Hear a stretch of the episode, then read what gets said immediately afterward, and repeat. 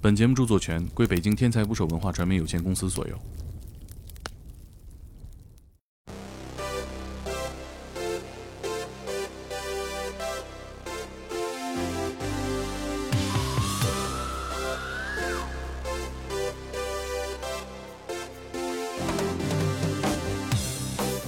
大家好，我是猛哥。鸡翅掰脸是一句东北方言，形容一个人热烈高亢的模样。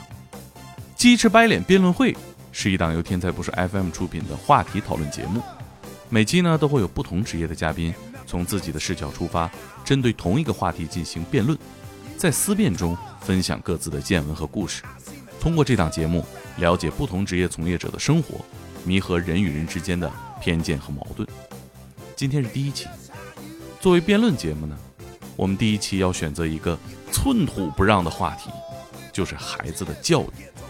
我们该如何教育新出生的人类？我们自己又是被如何教育成今天这个样子的？我们就掰扯这个事儿。所以除了我之外，这期还邀请了两位嘉宾，他们呢都是母亲，对孩子的抚养都有自己的经验和见解。本期节目参与喜马拉雅“生动好物节”话题活动，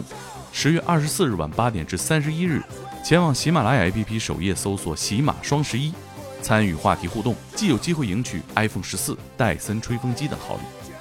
以下就是本期的鸡翅白脸辩论会，希望大家能够喜欢。如果你喜欢这个节目，请在评论区里回复“整挺好”，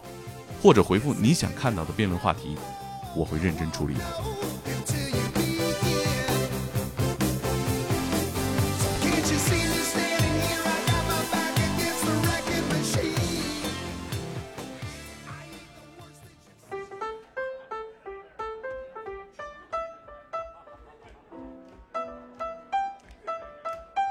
我们节目其实没有策划过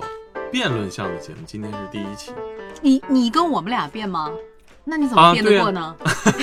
不好说，不 好说，啊不好说因为我觉得你们都是通情达理，尊重客观事实， 是吧？对啊，呃，不带任何个人情绪跟我。今天就会让你知道 你知道 知道什么叫个人情你绪。俩第一次见面，不要装作很熟，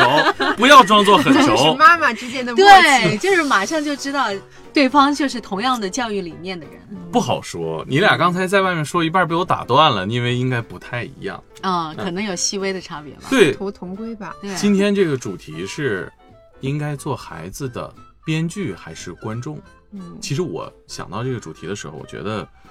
听起来肯定是观众，因为符合这个追求自由意志的这个。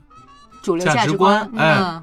但是我想想不对，因为它之所以成为一个观点的对立，肯定是两边都有非常充分的理由。所以我想，我再往前探索一下。其实我觉得像育儿这个话题是有很多非常专业的知识的，而嗯且各个流派呃都不管是出版物还是音像制品啊，都是非常多内容可以供大家看的。所以我想咱们仨辩论一下，抛砖引玉，往前思辨一下，嗯提供给大家一些参考和我们自己呃工作生活育儿带来的一些经验和困惑吧。我觉得哎不一样嗯一会儿你们也说一说啊，就是因为我们嗯介绍一下各自的情况呢，嗯也会讲到我们在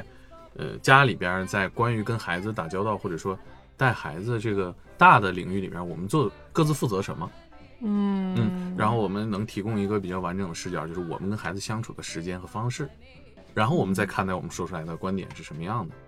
嗯，这我也通过你们的表达看一看，就是你觉得还行的 这爸爸是什么样的，嗯我也自自我参照一下啊。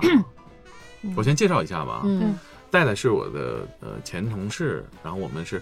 最早前搭这档最早这个对最早这个电台是我们俩搭档做的，哦，他之前就是从事艺人经纪行业。嗯，有这中国顶天儿的不能说的艺嗯人，但现在已经不有能很多说八了，卦是吧？就是当时还能 说，现在就不太方便啊。就是因为出我想起了脱口秀大会那个是吧？以前的名字，现在连名字都不能说，啊是吧？，对那谁那谁和那谁，嗯对，就很早进入这个领域 啊。然后后来他就是放心不下这个不省心的艺人们，他还回去继续从事，所以他的工作是接触影视圈啊、娱乐圈的这个人比较多。嗯啊、然后呢，我记得他当妈妈就有三三年多，可能我记错了。四年了吗四年了嗯四年半对了，嗯啊，有四年了，嗯，一八年，哎呦对，一八年夏天，啊啊，我们也会偶尔交流一下，就是吧？这个孩子的萌照儿， 啊，呃，然后呃格子呢是我的师姐，是我们呃这个在配音领域我的亦师亦友吧，然后也是我们哎我们认识的时候你结婚了吧？结婚了，结婚了，结结婚婚了，但是结没没有小孩儿，对没小孩儿，啊对，也这几年了，有孩子四年啊，嗯我们一样啊，我也啊也是一八年生夏的。哦天，嗯对我们家孩子比他们家大两个月。哦同龄人，嗯，嗯对，啊，哎，你你们啊，算了，年龄就不问了。我感觉你们，我肯定比你大，因为我要孩我子要的特别早。我们本来丁克的，就不要小孩 儿啊。这啊，对我们就是特别哦明确的，就不要小孩儿。不我一定哦，嗯啊，我八三， 哦，稍微大一点，嗯对稍微大一点，嗯对，因为因为你们其实当时生活状态挺像丁克的，对我们就没打算要小孩儿，因为觉得就是变化特别大，嗯而且就觉得说小孩儿就对我们来说，你不知道你会面对什么，反正就不想改变，觉得特别开心，特别快乐。嗯而且我老公当时就想，就为了不要想去做结扎了，就觉得。哦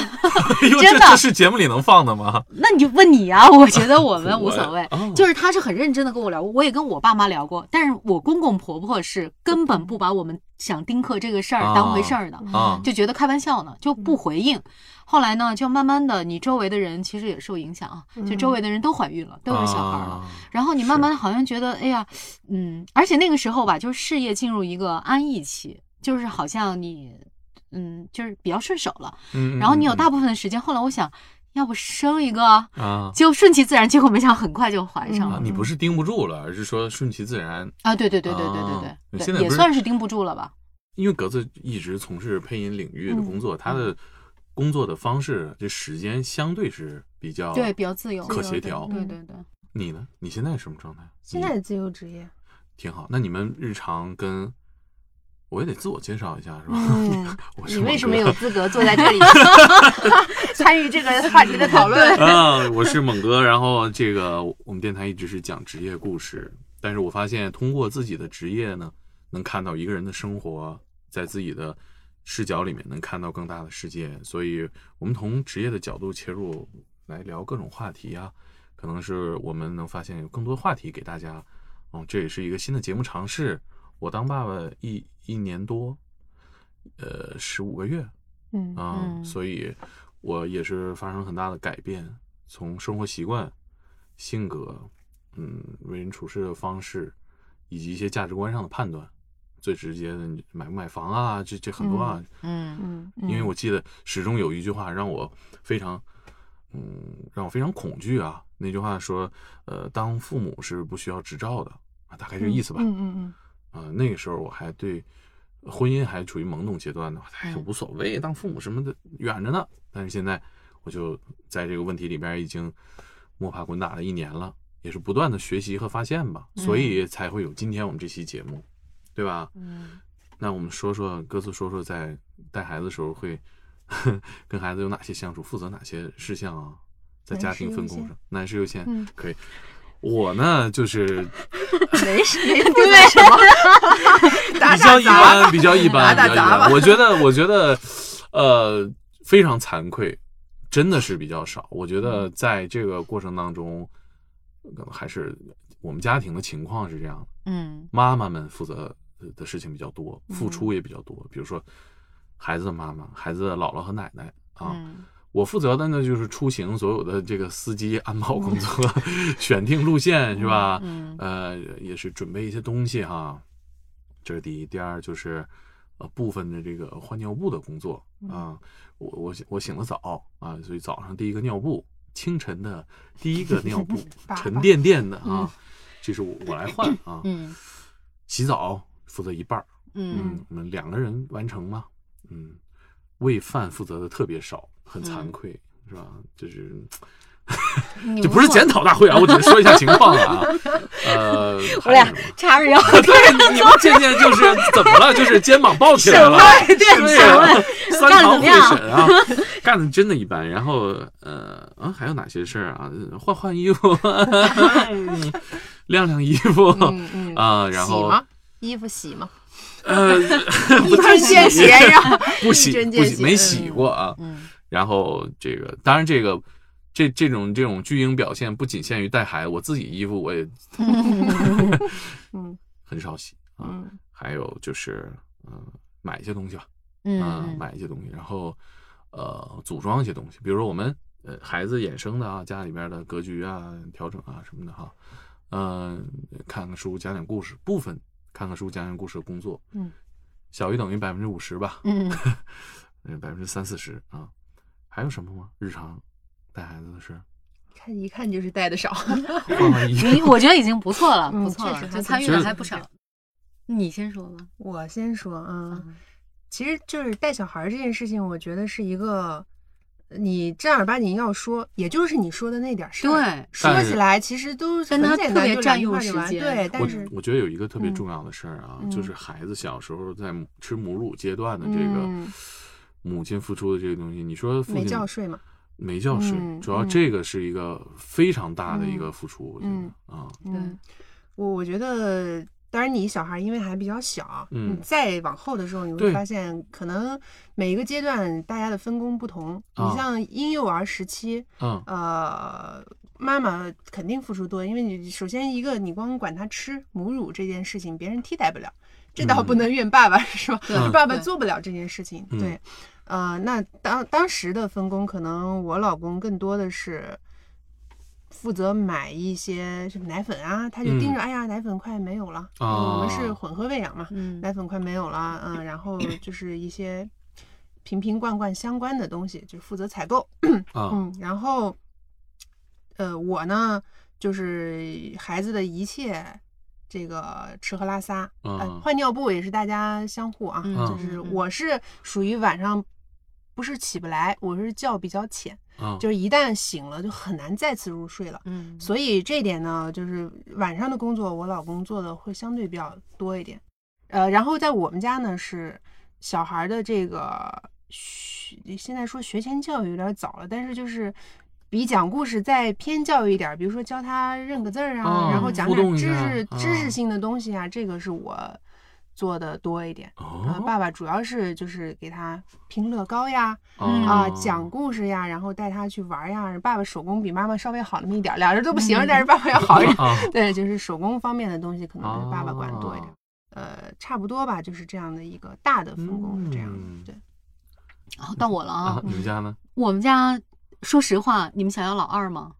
不，我我原来想，现在 但是你会变，我觉得不一这定答案是对会浮动变的浮会动变的的，对嗯但是我觉得，就是我这个问题问过我身边很多很多朋友，嗯但凡是自己带的，都不想要老二，因为嗯特别累。是我跟我老公就特别明显的哦，嗯就是自己带很累。嗯就从他小的时候，因为我们所有的，我们说实话，这有的时候做的不太好，就是因为我们不相信父母，嗯，我们不相信我们的父母，啊，就觉得你他们是肯定不会听到这一期，我觉得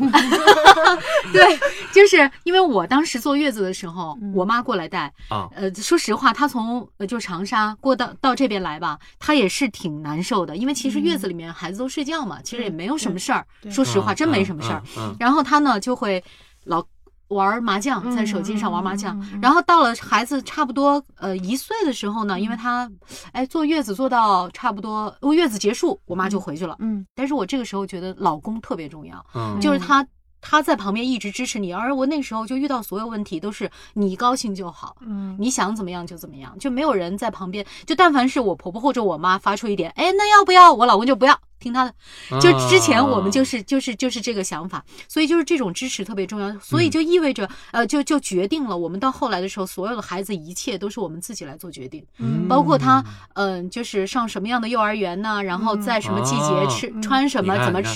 吃，就是当孩子的编剧嘛，这嗯属于 啊，嗯那他 太他小还了， 对太小了，啊前期你涉及不到这个问题，你得养他呀。嗯嗯他还是一个什么都不懂的激小烈的娃娃反驳呢，啊，对他还是一个那个什么小动物呢。嗯嗯就是那个时候，我就觉得，嗯，就是我们对他完全就是，呃，因为我们那我们现在的状况是跟。呃，公婆住的很近，嗯那跟公婆住的很近呢，能搭把手。但是当时是完全一岁之前吧，都是嗯我们自己，就两个人完全自己带。很厉害。嗯，我们老公，我我我们老公，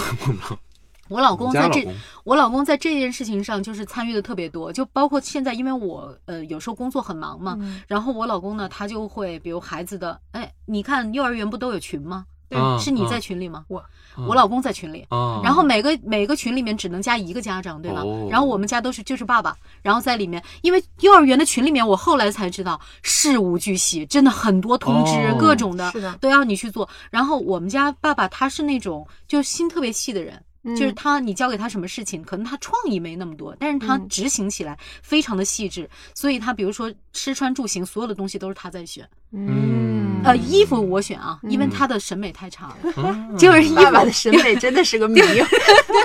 但是这个事情呢，我们在要小孩之前就讨论过的。我说，如果如果我们就是要了小孩之后，你不管不顾的话，那我会离婚的。我之前嗯就跟他说啊过这个事情，啊你是什么认知下就是决定说出这个话？你你当时因为我看了很多，就是之前看了挺多的，就是孩子要怎么带呀、就发哦现有一些人他们是说爸爸是不参与的，啊嗯就是嗯，就是爸爸就是一个怎么说呢，工具人吧。嗯，就是有时候还会，比如说爸爸可能在外面比较忙啊，回来的时候看到，哎呀，某一个妈妈做的不好，某一部分妈妈做的不好，还会鞭尸似的，啊然后出来诈尸一样的出来说几句。我觉得这种我就完全受不了，你知道吗？嗯当时我就跟他说了，我说如果嗯生下来之后，我们是一定要两个人带的。对哎呦，这我觉得，哎，一会儿我们节目我们讨论完了之后，会给大家推荐一下我们觉得对自己呃育儿观念或者说是呃获取知识时候有帮助的一个内容啊，不限于书籍。 嗯嗯嗯，然后呢，大家也可以酌情看我们干的咋样。觉得如果不认同我们呢，你们就当避坑了， 对吧？对对对如果认对同呢，你就看一看，是吧？对就是塑造我们觉得有帮助的东西啊。嗯，我觉得，哎，请你们太合适了，因为你们对这事儿有思考，并且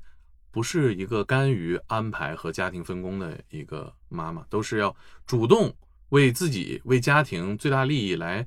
呃，来改变，并且来安排分工的这样一个角色，嗯嗯嗯是吧嗯嗯？我觉得你对们是是这种，反倒是我，其实我觉得很多，呃，爸爸们他是，比如像我吧，完全尊重家庭分工，但但是这种懒惰或者说是消极，我觉得也不可取。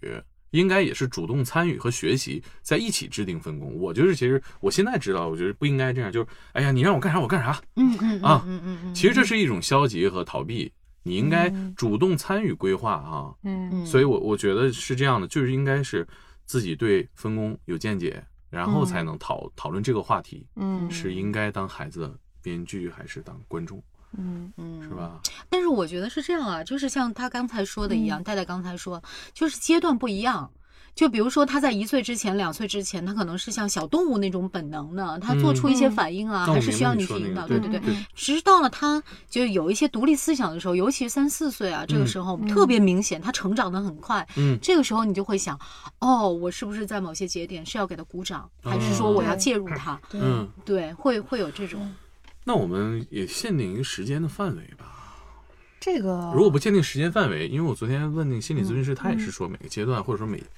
嗯，光是阶段，每件事情上你扮演的不一样。他他是这样，就是小孩在一岁左右的时候是一个很关键的建立情感连接的时期，嗯啊因为他睁开眼睛看到的左边一个脸是爸爸，右边一个脸是妈妈，就是他才开始认嗯啊我的爸爸、我的妈妈，就是这些人是爷爷奶奶也好，这是给自己安全感的。呃，那一岁一岁的小孩哭啊，通常都是纯生理哭泣， 嗯难受啊，嗯尿了拉了哭，对啊，他不是嗯为了某一个明确的目的而是哭。那到两岁之后。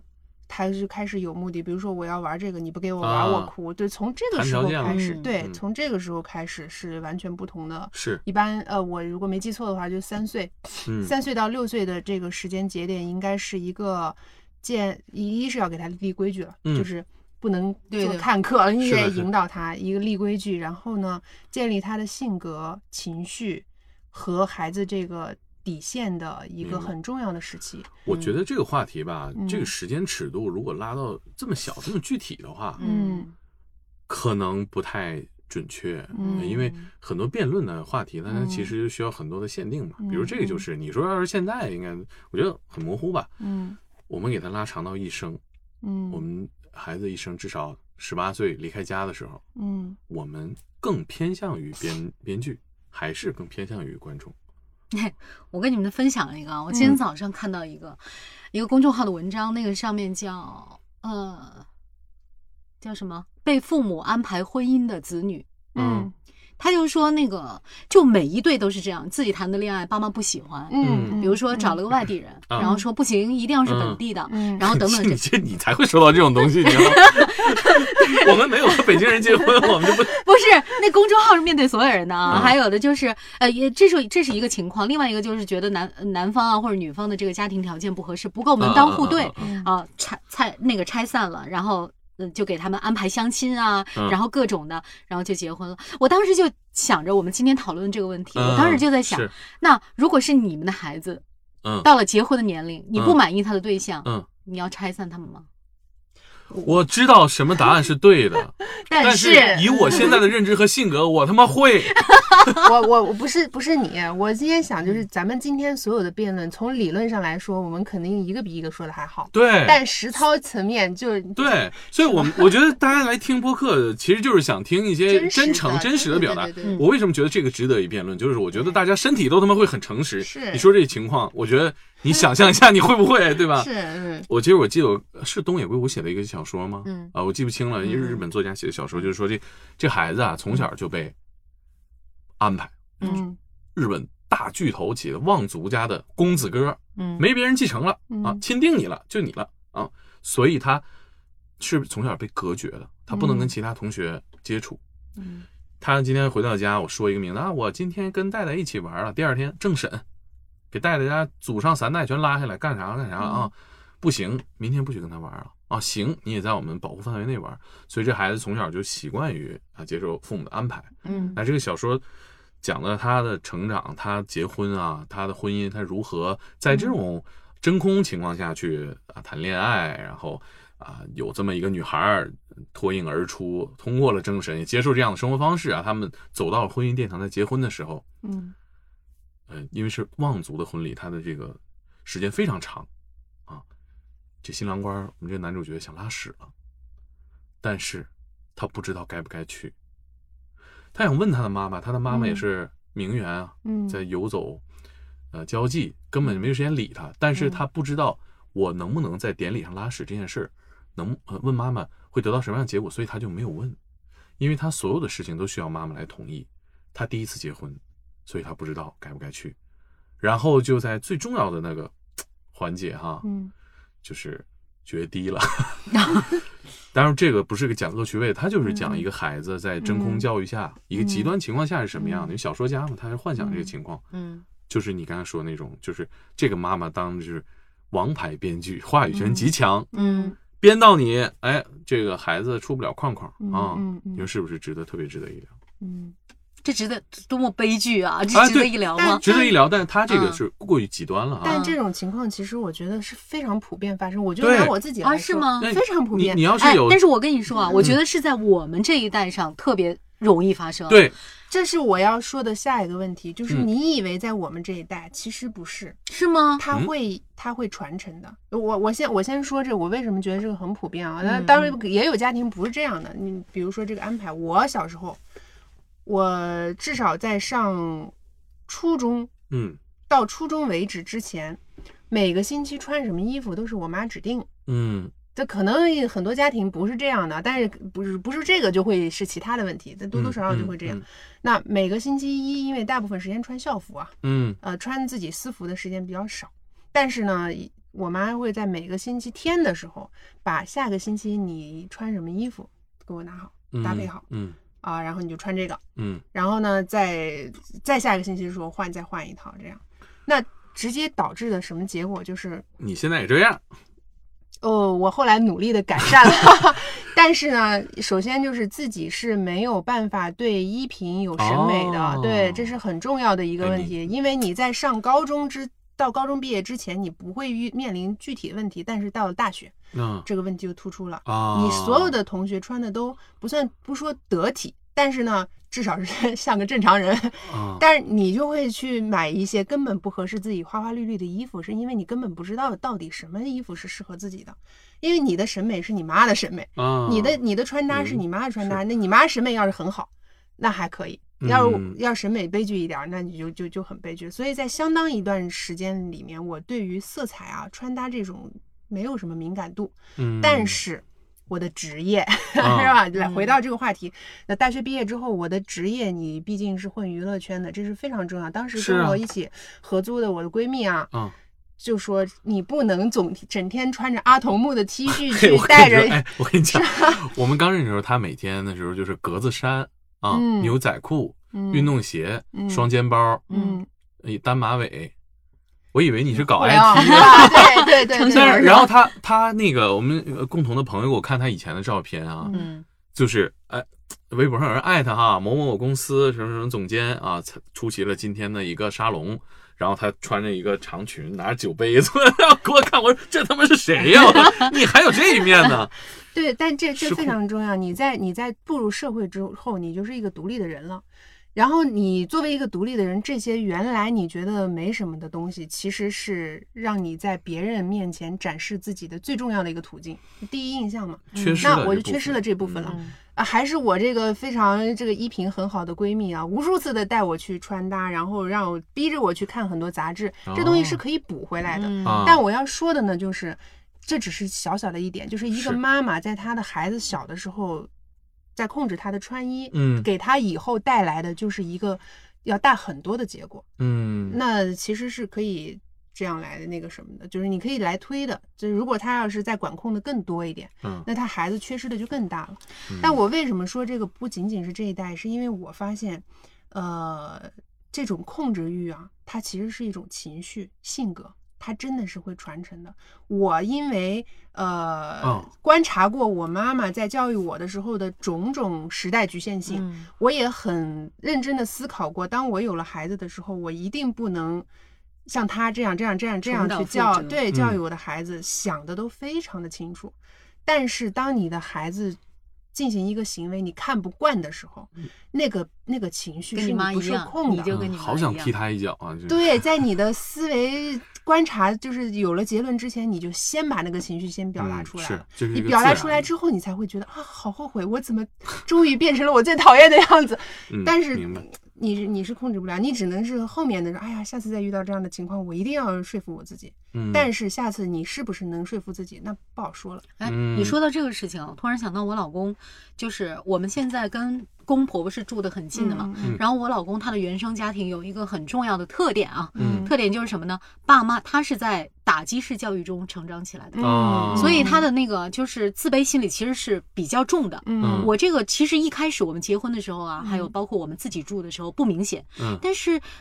我发现你看到现在我们跟公公婆婆就住在不是说住在一起啊，很近对门，嗯嗯然后这种情况超四年了吧，我就发现，哎，是的，我嗯公公婆婆他们经常会以这种，就是嗯哎，你不行，你怎么怎么样，嗯就是他这种强势的压迫，嗯是生活的方方面面在在对在侵入你对的。对对然典后型的我有东一亚天妈妈，对对对，我有一天就发现，我老公对我们小呃小对我小孩儿跟他爸爸对他嗯很像，哦很像。是，然后当时我就跟他聊了一次，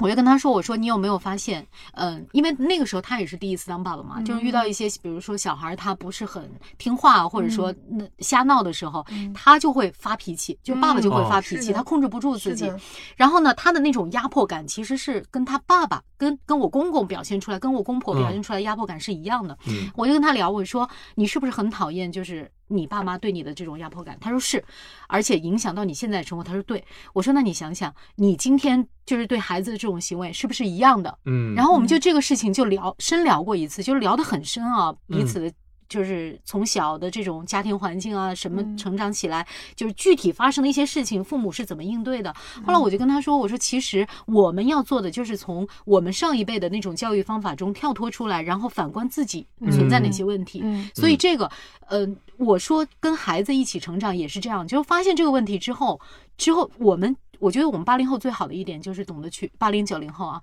就懂得去改变。就会反思自己，嗯所以我觉得你刚刚说的那个控制欲，可能你控制不了啊。但是经过这种反思之后，其实是会，好一些，对对对，好一些的。是是嗯那我们首先先抛出我们各自的观点啊，哦，该当编剧还是观众？我觉得我思来想去，嗯，总有人是吧啊要说出真心话，我真的觉得应该嗯当编剧编剧，啊、你呢？我肯定是观众啊。而且你刚才哦说毫的不，犹豫，对嗯你刚才说的有一点，就是你妈妈对你那个穿着的那个，嗯嗯嗯我觉得那叫影响。不啊是编剧。就是他不是主动意识，你明白吗？就是说他他也局限于自己的这种审美啊，包括他嗯可能希希望你穿的暖和一点为主啊，就是这种去，他并不是是想要说我把我的审美影响哎不到是你，呃，嗯如果你拉到十八岁的话，我觉得还是极端。但是如果你说嗯拉到这个孩子的一生，就是到我嗝屁为止的时候，那可能当看课的呃概呃时间会多一些，因为前嗯半部分也就是到十八岁，你十八岁之后也也定型了。我觉得你啊对对那你的观点就是墙头草 嘛， 两边倒。 我觉得我们这，我觉得我们聊完了，你可能会有一个倾向，也可能不会啊。嗯当然，我们嗯嗯对观众也是一样，嗯嗯嗯大家听完了之后呢，也是作为抛砖引玉吧，大家还是有自己的判断啊。 嗯嗯嗯你刚刚说这个服装这个，我觉得我妈做的比你妈还绝。嗯，我妈做，我妈是从源头上影响你，就是嗯她不会告诉你什么好看，什么不好看，嗯她是会呃直接直接针对你的这个呃，就是她也打压你，就是你、嗯你挑的东西都不行啊，你挑的东西都不行，而且她会逐一击破每一件你自己买的衣服，她都说不行。哎，太夸张！你你你老公是打击式教育成长起来的吗？不是你们聊过这个吗？不是，那他就是一个特别乐观的人，对吧？嗯，对他肯定不不算多么乐观，但绝对不是一个悲观的人。嗯就就我对他们家庭的了解来说，他是散养型的，啊，我也是三养型放养，他完全就别说打击了，就是爱啊，干嘛但是干嘛我就是鼓励，型的，就是成长起来啊我的。他其实我是嗯嗯打鸡血型的，就是会让我盲目自信膨胀，哦所以我就是我花了很，就我上班或者说我上学之后吧，嗯呃，太多事儿是不是你单纯你努力能解决的时候？因为嗯你从小打鸡血，你就觉得凭我自己的努力，最后一刻总能改变一些什么。但是你走入社会之后，发现很多很多东西是你努力丝毫改变不了的，嗯，嗯你得知，道接受这个结果。所以我我很长时间在跟这个事儿抗争，嗯嗯，但是这跟跟那个猫哥就你老公的情况不一样。嗯嗯嗯，对，我我想说的是，我妈为什么在服装这事上一直打击我？嗯她就是做服装生意的， 嗯，话所语以他权 比较权威，所以她会在我们这个呃沈阳市的普通老百姓对服装啊，工薪阶层对服装的审美，她是要稍微领先一点，嗯但不多。 你所以可他嗯以相信权威。对，而且她很舍得在我服装上面花钱，嗯，所以她就是从小对我降维打击惯了，嗯我也认同并且服从了这个。那那确实她这方面确实比我擅长啊，然后给我规划，给我买衣服预算也比其他同学高。嗯是啊吧？那大家上大学的时候，我觉得我记得我那会儿呃零九年吧，一零年，我们衬衫都一千块钱一件儿嗯啊，已经当时比很多同学都贵了，是日常穿的衬衫，所以我就习惯了。但是我现在我早就脱离我妈对我的这个审美的影响了。嗯然后我比如说我新买这件卫衣，我就觉得很好看啊，她那天就说你这个东西就太难看，版型就不行，不修身儿啊。你看做韩非常专业韩国的那种服装，嗯我说你不懂，不要乱评价啊！你懂这种风格吗？不懂，你不要乱评价。你这东西六七十块钱的玩意儿，就当然肯定不不止啊。嗯所以我就知道，我就是哎，我我已经摆脱了他能覆盖我的那个范围了。嗯嗯嗯他能当编剧，给我写的剧情就到那儿了，嗯。后面就就我自己编了。对嗯我我我我我我首先不太认同做编剧的原因，是因为我自己就是被编大的，嗯，就完全是编剧式教育 上，编的不挺好吗？完全按照我妈，嗯，内心这是是痛问苦的题很大的。嗯但是呢，为什么我又觉得你完全看课也，就是在这个编剧的条框当中，有一些东西还是有用的，但是呢，弊大于利吧，嗯，嗯，一你就定是这样的，嗯。那呃，我们如果只谈到十八岁的话啊，我们嗯只谈到十八岁，嗯，你更倾向于编剧型还是观众型，对吧？嗯我我为什么觉得编剧是我的答案呢？就嗯是，嗯，你对自己的认知是不是有信心啊？或者说你对自己的对孩子的判断是不是有信心？当你有信心，或者是你觉得你比你周围看到的父母要认知呃更准确，你的答案更确信的时候，你想，那我是不是应该，我是不是应该在编剧这个角度上给孩子设计一些东西，或者是限定他一些东西，你让他过得我觉啊得按你的分路事来儿，嗯分事儿，就是因为看待这个世界吧，我也有我的局限性啊，而局限性局限性很大。你比方说，可能我就是写这个剧本儿，哎还行，嗯可是写那个剧本儿我一无所知啊。那在这种情况下，我可能会说，比如说孩子一些做人的基本道理。对那你得告诉他底线在哪儿，你对不能打嗯人。嗯然后在面对一些冲突的时候，你要怎么做？对人要留有礼嗯貌，就是嗯对这些事情，嗯还有遇到困难，你你要怎么叫克服啊？或者说怎么样去度过它？怎么样去就是你研究不明白的问题，你继续往深入了研究，就是怎么引导他？我觉得这些东西可能嗯是我有一些经验。我帮助他，教会他，然后帮着他慢慢的去探索。但是我觉得这不叫编剧，嗯因为为什么呢？编剧你你搞影视的就知道，编剧其实在一个剧里面，嗯，他是灵魂人物啊。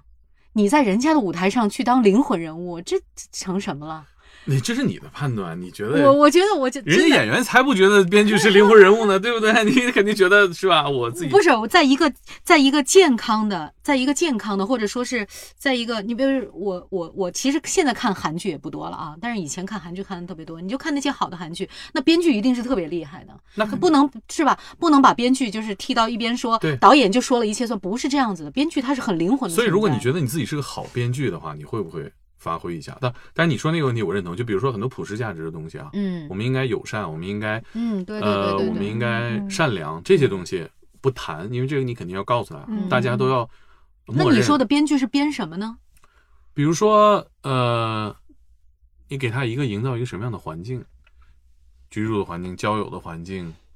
你给他啊一孟些母大三的。迁是吧？孟母算就是个是编剧是吧？对对对对对，他就是一个编剧。比如说，呃，我们可能再放远一点，嗯呃，很多孩子啊，包括现在这个阶段，可能呃就业岗位变少了。大家讲，我们是留学、上班，继续呃学习，还是当个自由职业者啊？这都是父母，如果你能做的话，嗯，你愿不愿意当个编剧？你是不是想当个编剧？哎，其实我觉得会这不会也是帮到我，他让他更这也是好我做家长特别困惑的事情，就是是吧值得对，困其实惑你看，我们其实走到现在这一步，可能走的都不是大部分的打工族走的路，对咱们从事职业还是对吧小众？对，嗯其实还是很小众。就比包括我说，我把配音作为我自己的这个一个职业，然后开了工作室，大部分人他不会走这条路，所以你 让我给我的孩子一个职业规划，我没有啊，我自己也是跌跌撞撞，然后撞到今天现在这个状况，也不一定，也接下来怎么走还不知道呢。嗯那在这种情况下，我怎么去告诉我的孩子说这一步就是对的？我没办法说，那你的孩子，比如说啊，我我提一些很具体的问题啊，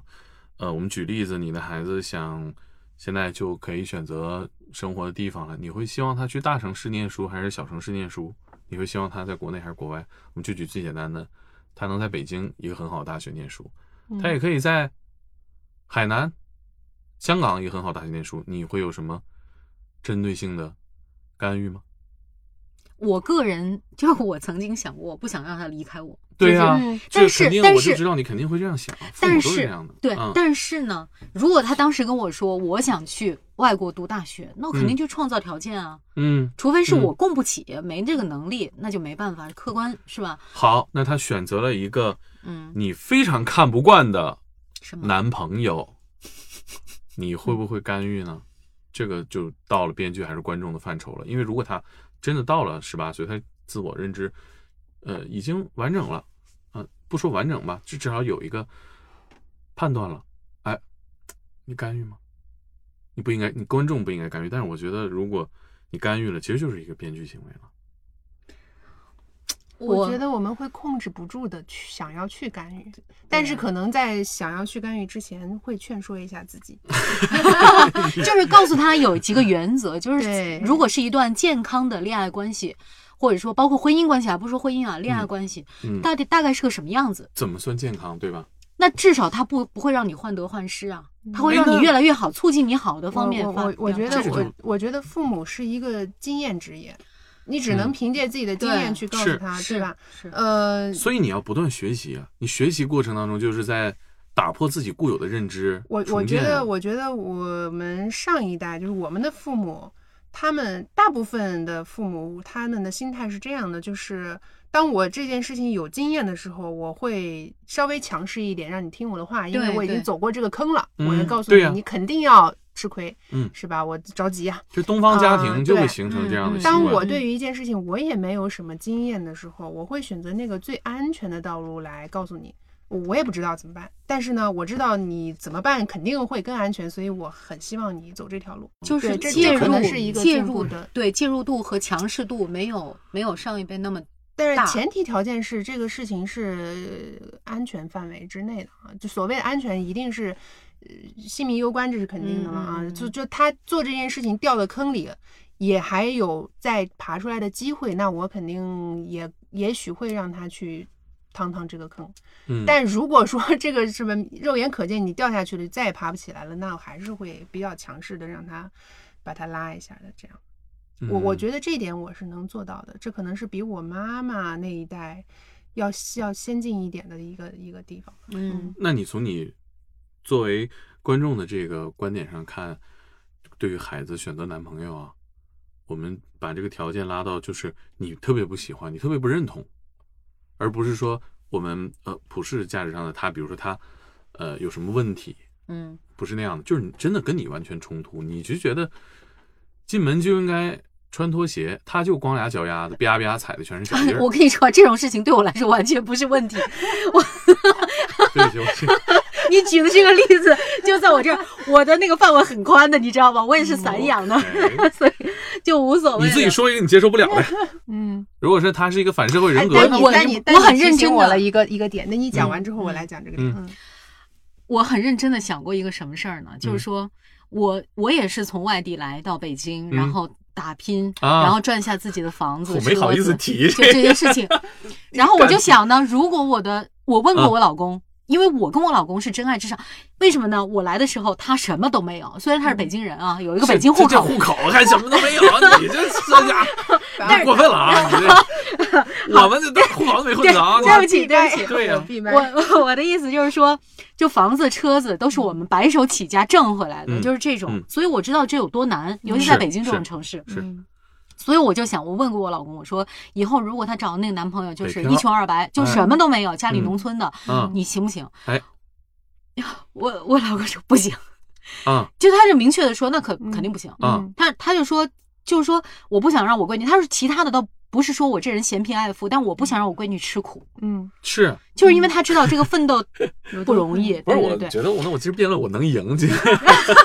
不能的，你信我，不会让你赢的。，因为你这个，我觉得可能生女儿太家实际庭了都你会知讨道论这吗个对，说咱们找一个女儿找一男朋友从外地来的，嗯可能情况还不如我们嗯啊，情况还不如我们，看起来难度更大，疼行不行？那我们当然要维护孩子自由恋爱观了，孩子找这么难，他有他自己判断，但是不 行。如果孩子尊重我们，啊对你们们刚才说到户，口这个事情嗯啊，啊、我其实呢，我现在也没有北京户口。啊嗯，我开始也并不觉得户口有什么重要啊，啊不就交个社保嘛，对吧？嗯但是我自从有了孩子之后，啊我了解到我身边的一些人，就是他们为了孩子这个户口，因为就涉及到高考这个事情，嗯就是买房子，然后各种办手续啊，就等等之类是的，的我才知道哦，原来户口这么重要。是的所以当我想我现在孩子是有户口了，那如果我是比如说我孩子是外地的，啊嗯，或者这是是我嘛，啊，我和你。对呀、对啊呀、对对对，如果她要留在北京，她要嗯嫁一个就是没有户口的北呃，就在在在北京扎根儿的话，嗯其实会对她的下一代也带来很多很多麻对，烦。就当时嗯你知道他也要对承受走非常这大条的路，结果对对对嗯，那我也会。但是说实怎么话，办呢？这个你事但情你是观众啊，但是这个事情我也会给他建议，我只是嗯给告诉他你会遇到对哪些哪些问题，就是谁谁谁会就到某个阶段你要干什么，这些事情的难度有多大，我会告诉你。但是最后的决定我还是会让他自己做，嗯就不同意归不同意，但是你至那你就像会你说的，他有自己的恋爱观，他有自己是选择的。那你实在喜欢这个人，那我们只能随你了。那他没有房子，我们就拼尽全力看能不能再给你弄一套呗。那只能这样了。但是如果就是你真的对这个男孩，不光是说他条件这么，就是经济条件问题啊，嗯，他全方位让你觉得不认同的，那我闺女眼光得多差呀。你得哎，相这就是信你有价值观是差。我说的只是不认同，嗯，我我觉得这个比较难，你在尤其是像他像格子这样，就是从小亲自带啊，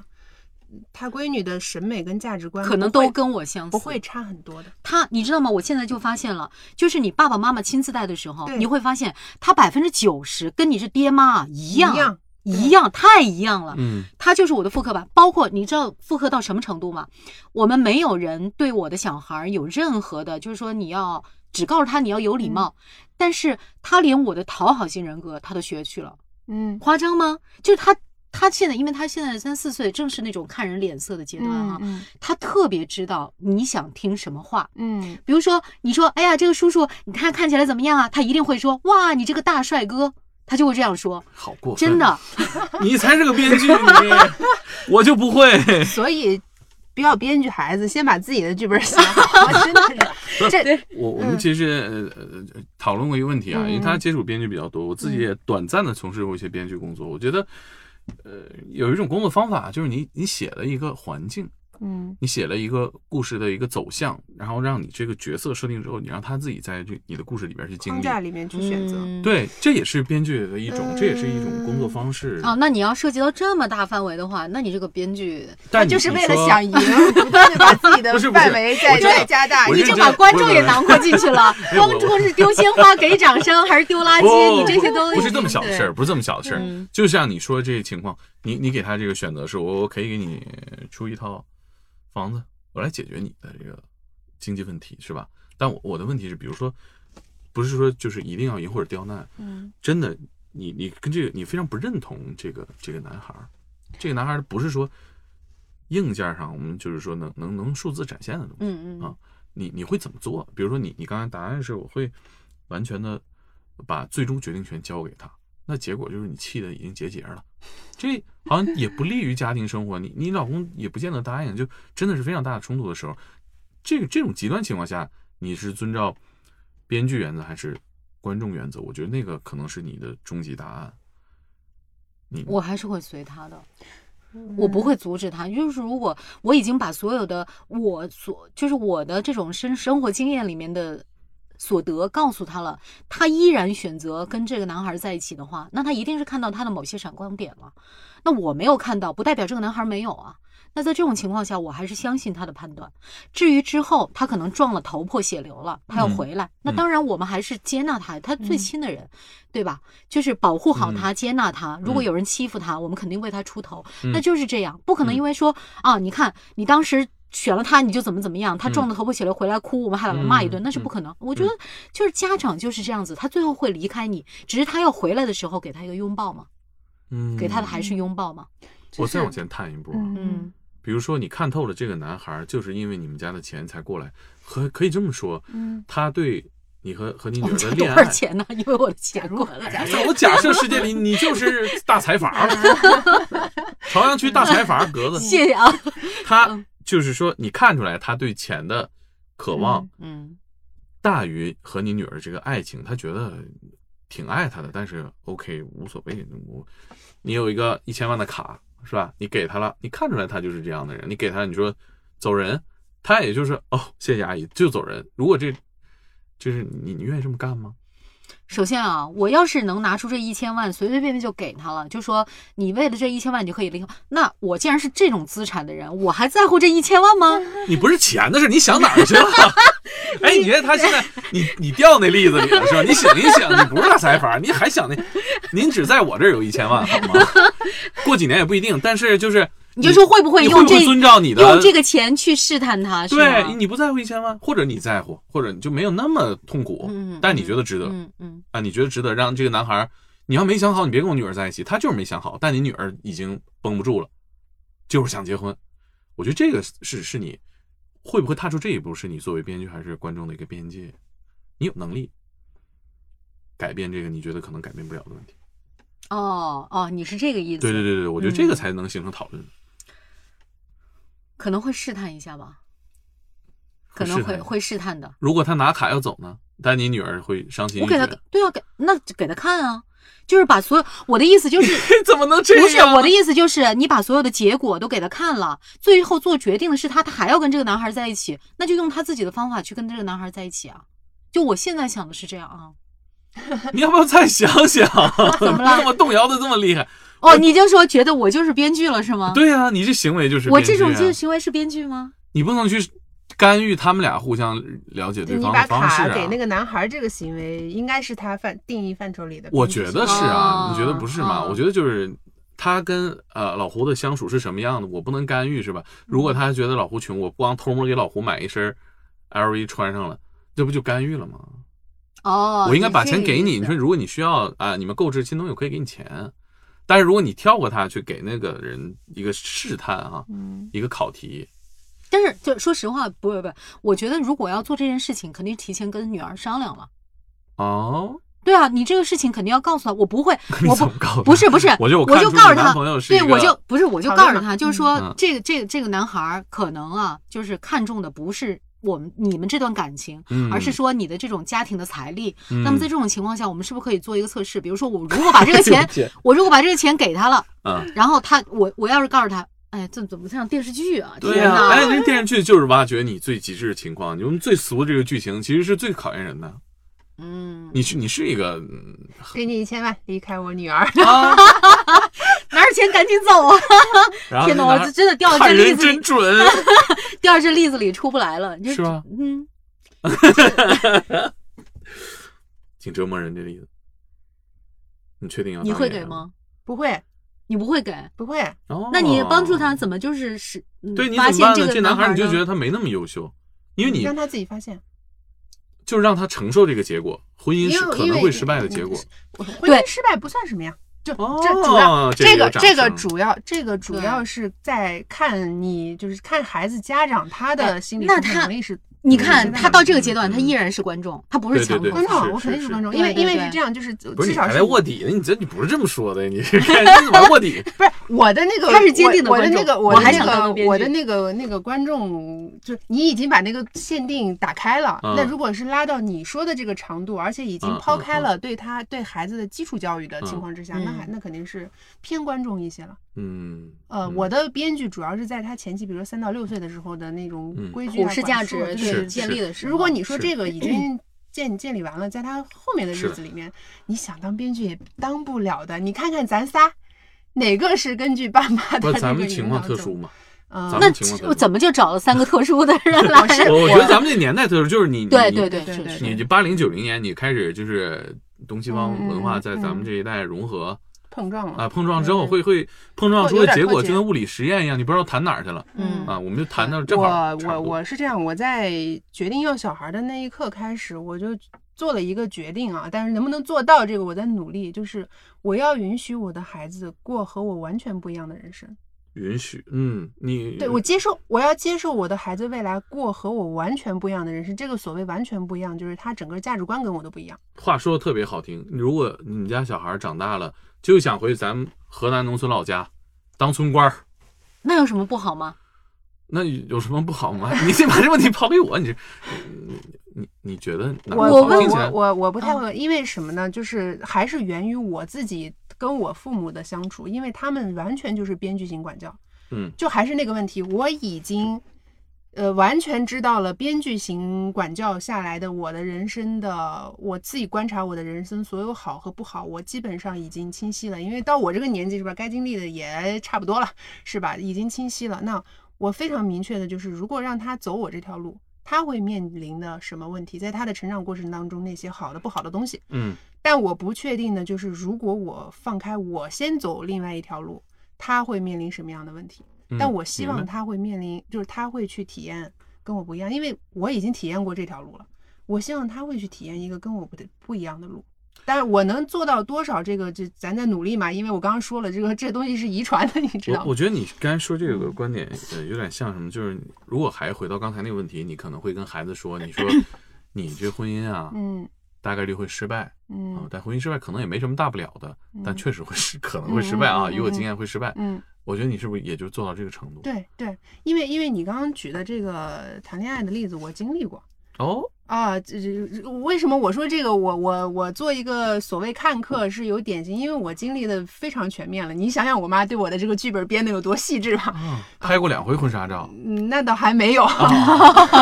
啊。比如说在感情这个方面上啊，那我也是吧，找了一个我自己觉得特别合适的男朋友啊，啊、什么都很，因为两个人在谈恋爱的时候，你是看不到他的缺点，包对括我是现在的老公啊， 也是结了婚之后，有了孩子之后，你会发现啊，就是各种各样的什么挺好的乱七八糟挺好的的事情啊，但日子也能过，对吧？嗯，那上一个是没成的男朋友呢，但是我爸我妈一眼看上去就觉得这人孩子很好，但是其他各个方面完全不合适。这他们采取的，他们这他们评估的就非常全面。你现在回头看啊，因为他要看对方的家长、父母，那其实是很很有前瞻性。你你看现在生了孩子之后，不是两个人的事儿了，对对对就是是两个是完全大家庭的事儿了。是所以他们对于他的评估来说，说这个人不适合你，未来一定会有很多很多问题的。你现在回头看，我爸我妈是睿智的，他们说的真的是对的，嗯我承认啊。但是那个时候是经过了非常激烈的反抗，那是你想象不到的反。我我一个。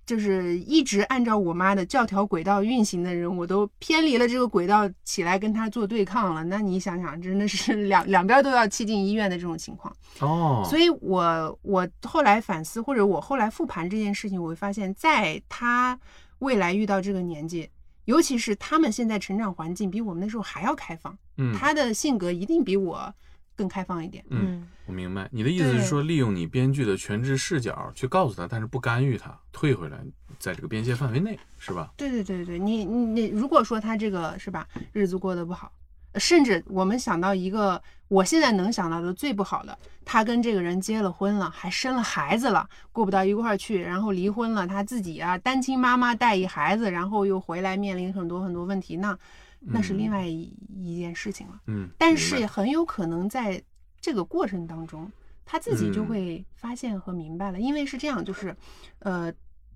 你你本质上来说，我们可能也不算是完全的看客了，完全的看客是压根儿不管你，我也不那告啊就诉你纯是就纯纯的美国家庭，就是哎呀，我不对能说你要啊对，是我我知道了，我也不能告诉你啊。但一旦是你跟他讲了这个，在他心里面埋了这个种子，未来他会他会用你的视角去观察他，可能他自己也就能够明白了。嗯，对，那那前提是我们在做这件事情之前，家长你有没有做好接受最坏情况的准备？你要是觉得你孩子未来跟这人过得不幸福，还生了孩子，然后他未来要你也做单接受亲不妈妈了，嗯，你也接受不了，那嗯你肯定不会做一个看客。但如果我觉得说这件事情在他的人生当中，就是一个丰富他人生阅历的事情，我们能够接受嗯得了这个结果，那你就放手让他去选。也许他嗯也要看悬爸崖妈勒有多马强大。是，我觉得你说这个一下让我想想明白了一件事儿，就是我嗯为什么咱们在讨论这个话题的时候，我直接抛出来这个极端问题，嗯嗯嗯非常俗套的电视剧梗，对吧？嗯嗯但有效，就是在我们认知当中，至少在我的认知当中啊，当嗯然我们讨论也很热烈，因为孩子的家庭怎么样，是我们对我们我们默认他最重要的一个课题，对，但本质上来说，他们长大那一代人，家庭不见得是他们最重要的对课对题。对对对，已经我都觉得不不一定是我 们最这重要的这课我题。我觉得你一下把我们带出来，我们陷入到这个话题里，是因为我们现在咱们仨的这个生活重心就是想我们怎么让这个家 庭、这个公司稳固，是吧？就如果家庭是一个公司的话，我们让它稳固，我们让它蓬勃向上。但是我们呃，我们处于是东西方文化碰撞的一代，但是到下一代，他们可以自由获取知识和价值体系的时候，他们不见得是而人生而且要教育家庭。而且我我我我深知这个超级编剧家庭这个孩子有多痛苦。我举一个很日常的例子啊，就是刚刚说了我妈对我衣服的管教是吧？不是你妈什么科老师？你妈是老师吗？化学老师，化学老师，化学老师最尊重实验 了。 但他也没有很尊重 啊。嗯你看，他是不不但是这个衣服，那还有到在我再再大一点的时候，包括这个，我就举一个很日常的例子啊，打扫卫生。他的习惯是，如果你要打扫卫生，一定要先呃什么，先扫地，先麻花儿再扫地，嗯，我想想啊，你看你不怎么打扫是卫生，不是其实因为因为因为后来我就没有再按照这个走的，哦先擦桌子，再扫地，然后再这么在擦地对再再拖地，大概是这么一个嗯流程啊。合理。所以我就是我在我的人生当中完全是按照这个来走的，嗯，以至于跟老公结婚了之后是吧？老公老公打扫卫生，我就会非常看不惯，因为他啊毫无章法，在我看啊来毫无章法，他嗯先拖啊先扫。啊啊，然后再擦桌子。为这件事儿，咱俩都能吵架，啊嗯，就就对是你的影哦你响啊特别大。你他把就你变成编剧了，父母把你变成没一个错。小编然剧。后你不但对自己的孩子是编剧，包括老公怎么洗碗，啊嗯我是喜欢在锅里说啊这样洗碗，他是喜欢那样，你你就看不惯。然后生啊活中的各个方面你都看不惯，然后就无数次的吵架。但是嗯无数次吵架之后，你坐下来去看，你这不就是强迫症吗？人打扫个卫生，只要打扫干净了是就行了。就是而且你回头来说，现在咱有吸尘器不说啊，但如果说你先扫地再擦桌子，真的是对的吗？我夸桌子我觉夸得夸是嗯夸夸，妈的特特干净，然后一扫地，咵那个灰尘一扬又扬到桌子上了，你是不是白发本狗质？上还是没那么重要，就是这对个，，其实这些小事根本不重要。就你的手伸多长的问题是吧？，对，对于我自己人生一些决策，其实可有可无，就是哎就没有什么你去做也明好，白不做也好，无无所谓的。但是他是们就是俩人是吧，吃着饭，你要是做这件事情，就完我了们就脱离这个母女关系嗯，啊，你就嗯这永是远不要对回特别来。吓人。过很多年之后，他们在反思说，觉得哎呀，我们当时怎么就没有让你做这个选择？他可以后悔，我没有后悔对的嗯，这明个嗯白。对，空间没有。其实我觉得你说这个改变了我的答案，又改改变我了答案，因为嗯呃，我们觉得我们能让他过上一个更好的生活，这可能根根源在于我们接受的呃不同的家庭观念，它其实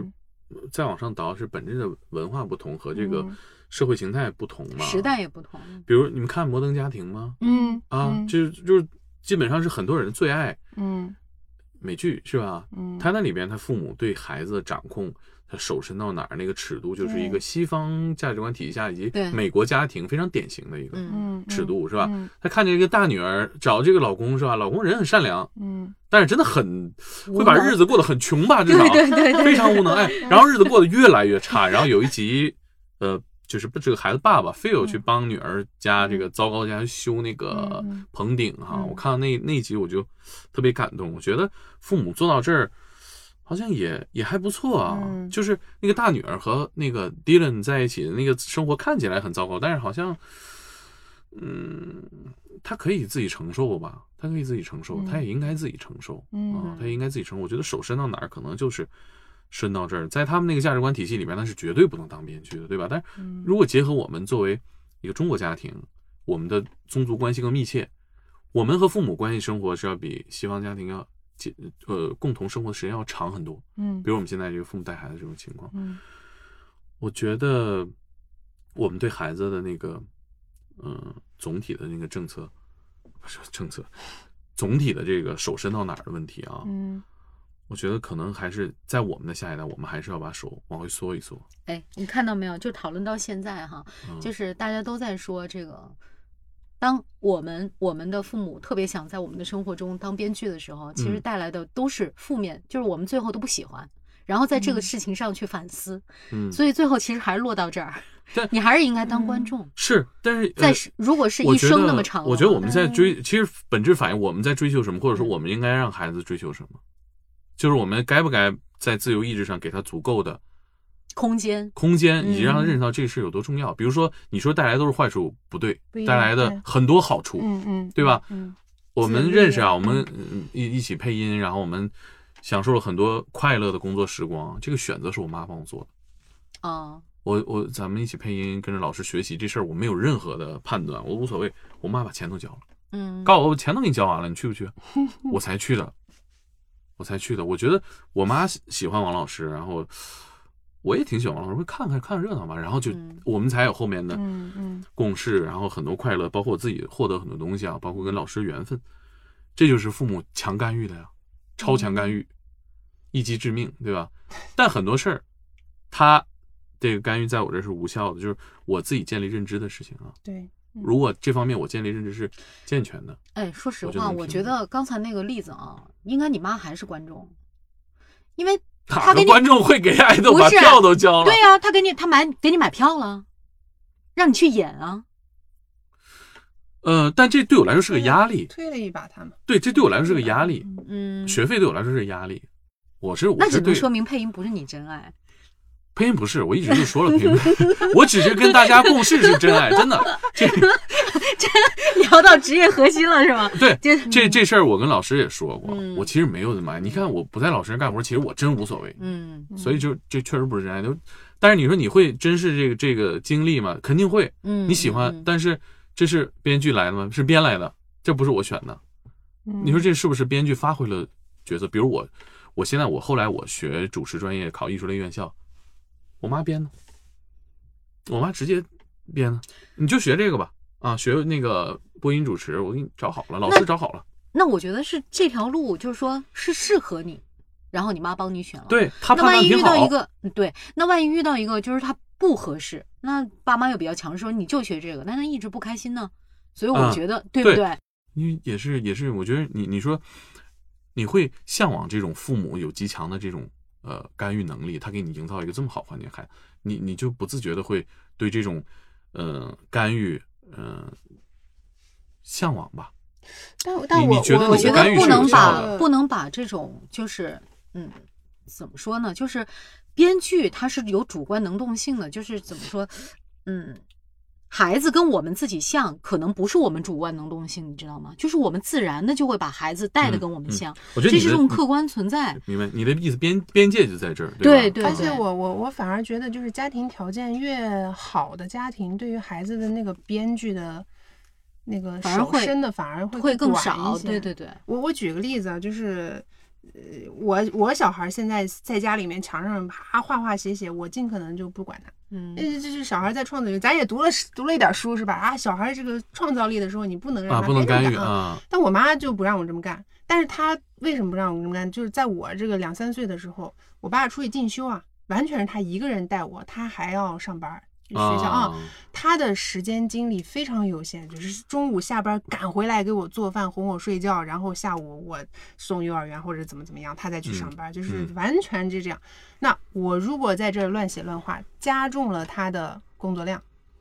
她没有更多的时间来。嗯去去打扫这些东西了，所以他嗯会管控。这是因为嗯我们条件就是这样。但凡比如说家里有个阿姨保姆，保姆负责做饭什么的，那他可能也就啊写写画画了。嗯，所以有时候我觉得，就是家庭环境宽松一点的话，其实对于孩子的很多行为的嗯容忍度就很高。如果家是里边确实是趁着很多钱，那你是吧？ 就又回到那个问题，对我要是有一千万能让他走，我也可以让你去试一试，跟他结个婚是吧？我现在住的那个房子不是租的吗？嗯，然后呢，租的就意味着你还给人家的时候，还是要搬进去的时候啊大概那个样子哈。嗯所以我们就跟孩子就提出一个要求，就是说我们给你买很多画板，然后各种的什么的，嗯嗯嗯但是有一个要求，你不可以在墙上画。嗯啊因为他那个墙上是墙纸，它不是墙壁，哦就洗不了的。嗯然后他有一次呢，就是很多事情我们都对他非常放松啊，嗯就你玩儿去吧。嗯他有一次呢，他就拿到那个彩笔，他就在墙上画了一线，嗯他又跟我说：“哎呀，妈妈，我画了一线，你看好看吗？”我当时就有点生气，他爸就直接急了。嗯就是我跟你说了，墙壁不能画，我们擦不干净啊。当时嗯弄了很多方法，后来我你刚才说这个的时候，我就想，如果他家里面就是那种可洗的墙壁，嗯或者是这是自己家，哎，弄了就弄了吧，嗯嗯，那就无所谓了，对吧？嗯但正因为它是租的，你就会有这种压力对说，对哎呀，我我之后要还给人家，对嗯可能还要换整个壁纸啊，复杂好麻烦什么的，嗯所以你就会对孩子这么这么这么限制啊。嗯这可能就是你的所处的环境、你的经济条件带给你的这种就是伸手长短的问题。嗯就是因为哦我们现在这种情况呢，没就错可以给他创造一个比较宽松的环境，对但还是对有一些事情嗯是对局限于你的经济条件的。对对对的嗯这也就是我想说的，就是说我们父母那一代人，他们的这个，嗯、可能也不是社会活力的问题，而是上升通道的问题。他，哎，这玩意儿能说吗？我操！就是我觉对，得，其实说到最后，就是他没有特别大的话语权，没有还有对散发的活力。对，就是所以他对文化氛围是很禁锢的，就那个时代让他们觉得我让我孩子过得好，那我就是我先拼了，嗯哎，我能冲到多高，嗯我拉我孩子一把，嗯是吧？这个是当时整个时代非常成立的一个嗯方式吧。嗯社会也默认是这样，至少在东北很默认是这嗯样嘛。嗯但是我们现在社会活力更强了。嗯我们选择更多了，嗯我们可能父母要学习的，或者说我们要努力的方向，不再是我在我这个领域里我能拼到哪儿是哪儿，我拉他一把。嗯现在领域和这个 行业太多嗯很了，难你说没法。对对你说，对哎，这个可玉长大了是吧？当配音员，那妈妈资源可好 了，嗯，是吧？你这概率根本没有这种太小事情。对所以我对觉得父母应该应该改变的是什么呢？就是你你从小被编剧长大，OK，现在到这儿你你好与坏是吧？你嗯自己知道啊，你自己知道。就比如我们现在讨论，嗯嗯嗯可能我之前觉得我被编剧的地方，呃，没有那么多规。避，嗯哎，但我们现在知道了解更多之后，你再去反思自己啊，你知道了之后，你再看你的孩子，你知道很多事情你是无法帮他去完成这个对，编剧。因为我们也局限于自己的视对野没和错没错时代。对嗯，呃，这个时代越进步，我们能作为父母掌控的东西，对孩子掌控的东西越少。对，你只能给他提供一个更好的环境，嗯更宽松的学习环境是嗯啊。我这里就特别想推荐一个纪录片，它叫《生命成长》。嗯就是我看了，其中的有几个环节，它除其中有一个就聊到一个什么啊，就是我们现在了解到很多 AI 啊、啊 a i 可以做的事情嘛，嗯他就了解到说，那现在的小孩儿就是在未来什么样的人才他是特别受欢迎的？嗯，有一种人才啊，就是他其中说了一个很重要的一点，就是嗯。在未来能吃得开的人，一定是那种跟人沟通、打交道，他特别在行的人。嗯我当时时就想，哎，为什么是这个？他说，你想啊，你所有的就是呃，能制式化的、能规矩化的、能流程化的东西，在这个时代，其实 AI 已经代替了很多了。对这但是来只有自一个配音员的深层的恐惧、啊，真的，真 的，真的因为现在。但大家是只可有能不知一道件事情， AI 已经能配音了，对对，但是现在只有一件事情，就是跟人沟通去，它是完全需要是你用脑子的。对是，就我们这打件赢事三体情人也是靠这个呀。对对。对嗯，就是就是这个事情，它是没有办法，就是机器可能在几是十年的这种学习过程中，它都学不了。嗯然后嗯他就说，其实这种人在未来他会有极大极大的这种工作的空间。是你你不要去，你不要去想说未来的工作形态是什么样的，因为你想象不出来，局限于自己的这种时代发展，是，我们是看不到的。但是他有一种基础的素质在，对对对对，所以我对就觉得现在我们对他们就是 规范那么多，要求那么多，对对可能对会对限制到他对们的是发展。不是未来他们能去嗯去起飞一个重要的条件。我们觉得你你做好这个哈，嗯，不见得对他们来说未来那么重要，所以我们对父母也应该学习，就是给你该给他一个什么样环境，应该了解什么样的知识，是吧？嗯你说这个，我我确实有有也有感触，嗯、就是，嗯，就是你你信以为真的啊，你验证过了，我作为编剧已经验证过票房大卖的一个本子，嗯嗯我给到下一代人，下一代人不见得买单。对，对是完全是这样。啊，对而且你说那个也很对，就是以前信息少，嗯、信息是一个非常有价值的东西，但是接下来这个社会信息会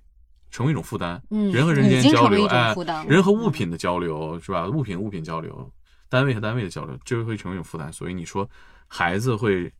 处理信息的能力变强了，嗯是他在社会当中接触各种工作的一个优势吗？嗯，没错这就对你说这个，我真之前没想过，嗯，就是我看那个纪录片之后，他就聊到这个事情，嗯就是父母要怎么样当父母。嗯其实大部分的专家哦啊、都在说这个事情，就是不要手伸太长，对对，因为我们说实话，就是每一个人都没有办法说我说的就是对的。对，其实没有人，对你你但凡是可能我们听一些专家说一些话，其实说实话，他都是针对某一个个案，嗯嗯，然后的那种情况，他都不是嗯是完全说可以嗯囊括所有的，是因为就坐在这儿的三个人就是三种人生啊，是你说是吧？对每个人都不一对样，，而且你想，社会进步之快，尤其在信息效率改变了之后，嗯它的对人的这个人生的走向的影响是很大的。没因为错以前父母对孩子的编剧，呃，手伸多长的问题，你要追溯到古代的话，不管是东西方，那都 是贵族来引领这个社会发展，嗯那就太直接了。我生下来你，你就是贵族，嗯，你就可以接受教育，你学文字、学艺术，对吧？嗯普通的这个农奴是不行的，嗯所以嗯那个极致就是那样的。你要知道，现在是变化的，你现在能做的每一个选择都是我们在变化当中得来的，嗯，所以你也要相信接下来会越变越好。你给他这个空间去嗯学习、去发展，没错。他会和社会一起变得更好。所以，我我觉得，如果非要说这个父母承担一个编剧工作的话，最重要的一个编剧工作应该是引导自己的孩子学会独立思考的能力，嗯，嗯，这是一个这是一个让你作为 编剧都掌控不了的牛逼角色。啊，对，这很难了，嗯这啊非常难。这但到是点这了个是啊最重要的，因为就像就像格子刚才说的，就是未来孩子面对的信息越来越多，嗯，他如何是从这么多的信息当中去对筛选那个好的、对正确的那嗯条道路，这是这是唯一他要学会的对。啊。因为因为嗯刚好我最近就是呃你要推荐什么？啊，我要推荐 我推荐两本书吧。呃，第一本书呢叫《正面管教》，妈呀，啊、是一个是一个管教写 的，正面管教对，。是一个是一个国外的，这已经超越国外的编剧的范畴了，你是属于是规训的正面规训啊！啊。我开玩笑，这书不是这虽样的。嗯然虽然对，虽然它叫正面管教，听起来很吓人，但实际上它其实讲的就是，呃，如何站在一个中立的角度去培养孩子独立的能力，嗯不要骄纵他，嗯也不要惩罚他，这是大部分父母嗯面对的两个极端，嗯要么就是啊惯惯着你散养，要么就是就是编剧是吧？啊，对，然后呢，他这个其实讲的更多的是他的理念啊，是孩子和家长是一个合作关系，嗯，在合作的基础上共同成长，嗯，就是嗯家长是也要跟上他们的时代对步对伐，对真的啊，是孩的子要跟上家长经验的这个这对个对对，呃，这是这是，但但有一个问题啊，就是我觉得所有国外教育的书籍，它都有多多少少一点儿不太适 合中国国本内土的啊国这情发个展国是吧情发对展还的是问得题。对，所以第二个我要推荐的书呢，是一个咱中国 教育家写的，叫《好妈妈胜过好老师》。啊，这啊个书是一个多年来的畅销作品，呃，嗯我我我看了，确实它它有几个点让我会觉得比国外的那个教育书要更好。首先就是它是很接地气的，就是它里面的案例就哦是、来自于咱对，们就中国家庭的这个嗯本土案例，嗯嗯然后整个的思维方式啊，还有跟孩子相处，非常的接地气。嗯你在里面一定能找到自己无数个案例。嗯对，第二呢，就是它的语言嗯很好懂，因为你翻译的语言嗯还是翻嗯译语言，这对个对就是它你阅读的这个体验也很很很好。是对，所以这两本其哦实它讲的理念都是一个意思嗯啊、呃但是是从不同的案例和不同的思维方式来讲的，就是针对嗯不同的家庭，我觉得可以去去选择性看一看。嗯嗯，你嗯说到这个事情，我嗯突然想啊，就是我之前看一个说法，就是说，嗯、其实父母能给小孩儿最重要的是什么？爱是一种很柔软的东西，很温柔的东西，嗯但是它会变成盔甲，嗯就是帮助小孩儿抵御来自就是成长以后来自外界的那些困难、那些伤心、那些坎坷、那嗯些挫折。其实我们现在给就是给他一个，如果说编剧的话，就是给他穿上铠甲的过程。嗯嗯嗯对嗯，然后他一旦这个铠铠甲他穿上了，他能嗯独立了，他能嗯独立自主、独立思考、独立去生活了之后，然后我们就是及时抽身，然后变成观众的这个阶段。嗯，是，我觉得我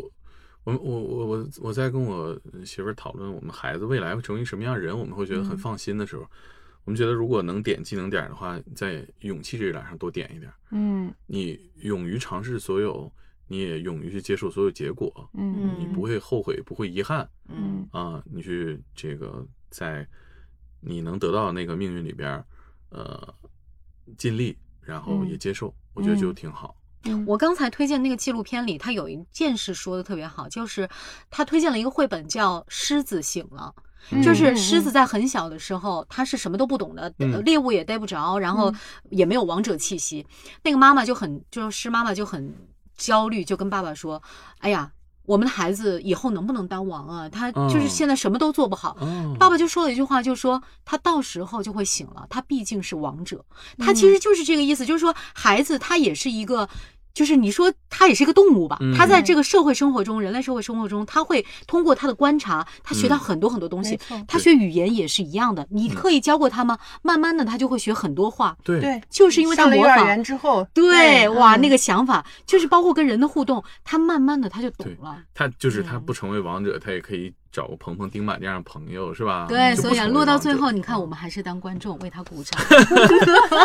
是是，我觉得应该当嗯观众，但我觉得我们今天的思辨是很有价值的，因为嗯你要知道你当观众的前提和边界，嗯，对对吧？那对你嗯对你普世价值你还是要你不能对什么都一定要有当观众，嗯不是什么都不管，对对而对是对说对对对而是说在他精彩的时候为他鼓掌，在他没难错过有挫折的时候给他鼓励。哎呀，你说的自然的，仿佛排练 过，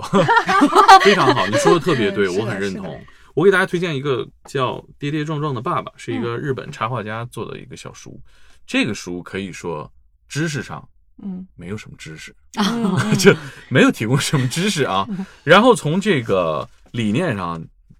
没有什么理念啊，嗯他就是把很多的作为一个新手爸爸遇到该的问题，该遇会遇到的问题，嗯会遇到的情绪的焦虑，嗯完全展示出来，用漫画，用这个呃这个这个对白嗯表现出来了。他为什么我觉得他值得推荐呢？就是因为你要学习知识，你真的是在这个时代方便极了，嗯，对，是方便的极。嗯了。你下 载很多 A P P 里面，它都会有一是些。是甚至是你也可以用金钱来买，嗯你更贵的课程、更好的专家，是吧？但是我觉得正面面对这个你会遇到的各种小问题啊，你重视它，我觉得是对于爸爸来说比较重要的。因为比如说我们讨论我们爸爸还可以做什么。嗯你比如说，你看这个小书里面，我觉得我看第一页一下就吸引我了，因为正常来说，就这种这种内容就是咱也没时间看，是吧？他第一页画了一个爸爸，是吧？这眼神非 常的，你看就没睡好，然后很惊恐哈、嗯他说第一个期望这张画叫，爸爸对孩子的第一个期望就是脖子早点立起来。 我觉得所有当爸太爸，真实了嗯对啊，你知道你前两个月的爸爸一定会束。手无策是吧？就觉对，得你要就断了断了僵断了，在这儿是吧？更吓人，对哦啊，软软的。如果第一次当爸爸，或者说你没接触过这些的话，真嗯的值得看一看啊。完了，包括呃，这叫真心话，见证妻子分娩，目瞪口呆， 是吧？就这些小情绪啊，要嗯要要值得注意，嗯嗯，值得为这些我们普遍意义上认为男性应该坚强刚毅，不该对这些小情绪进行渲染的时候，在这种情况下，应该去多关注这些。嗯我们接受教育就是这样嘛。嗯，男儿有泪不轻弹，是吧？啊、但是不见得是哭，很多小情绪都值得关注一下。嗯对你推荐这本书的时候，我就觉得爸爸都应该看一下。是，就首先树立一个，你当爸爸了，这个嗯家庭、 这个孩子你是要参与的，是嗯是，不是光赚是钱的事情。就是对钱是一方面，但是不能说我出钱了，这个家庭责任我就可以丢了。是嗯就很多爸爸就都是这样，而且有大部分是丧偶式的对教育特别但是吓人但是比丧偶式教丧偶育式教育更可怕的是诈尸型教育，对，对啊。嗯 常年不管，突然之间咵管一下，嗯然后拍空拍降屁股的就走了嗯，对对我我觉得这这书还是有一点什么好，就是我媳妇儿看了之后，她会说啊，原来你作为爸爸还有这些情绪呢。啊啊，你你你嗯双你向你了解会有这个吗？嗯我说我会啊。你会当时会有这感觉？我说会啊。对有这个前提是像你一样参与到育儿中，嗯，就很多爸爸可能就不参与育儿。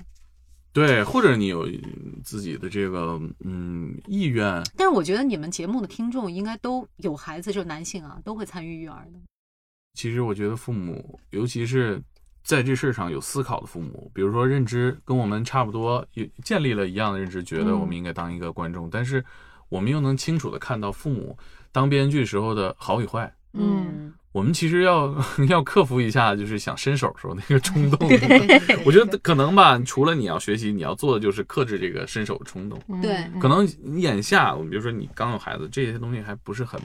立竿他见影。越大越明显，对你越大你越像，尤其是他要有就是生出那个独立的那个意识的时候，对对就是那个时候跟你有碰撞的时候，你怎么去处理？我觉得这是可能是作为父母需要修修炼一辈子的功课。，对是对是，对尤其是在你知道很多选择是平行的，很多选择是平等的时候，他选择了一个跟你不一样的地方，是吧？你跟他就嗯是，哎呀，怎怎么克制一下哈？嗯，嗯，就这样想，自己的剧本写的都不咋地，对对，你你要凭是什么要写别人的剧本？先把自己接下来三年的剧本写对对明白对了再对说，对是吧？对。那你最后还是同意我们了呗？我觉得我同意，如果要偏向一边儿的话，我觉得应该偏向观众那一边儿，我们接受的嗯这个教育和我们自己的观察吧，嗯，是会会得变到一个。 嗯，对对对，而且我我觉得也不会改变什么，这趋势就是这样的。对，嗯社会进步的标志就是人越来越自由。嗯，嗯对，我觉得可能在我们的孩子长大了，他们有自己小孩儿去和朋友讨论这个话题的时候，可能这都不是一个辩论题了。对嗯，就对啊这个，比较你父母那么管你吗？他们可能会觉得奇怪。嗯。嗯，对对对，你就像你到古代去讨论这些，古代更不会是辩论题了啊！你怎么能上桌 呢？真是，对吧？对，还是时代的进步，我们这个对话会留在这个时代的洪流中，哎，信息一洪点流点中。小小是记的忆是吧？的长大给他们听一下。是的，那行吧，那这期就以我这个被说服， 我们当一个好观众嗯啊，当一个高素质观众。当一个跌跌撞撞的父母， 对对哎是对是对，是真是，我去看一下，录下来没有？你这么一说，我很恐惧啊。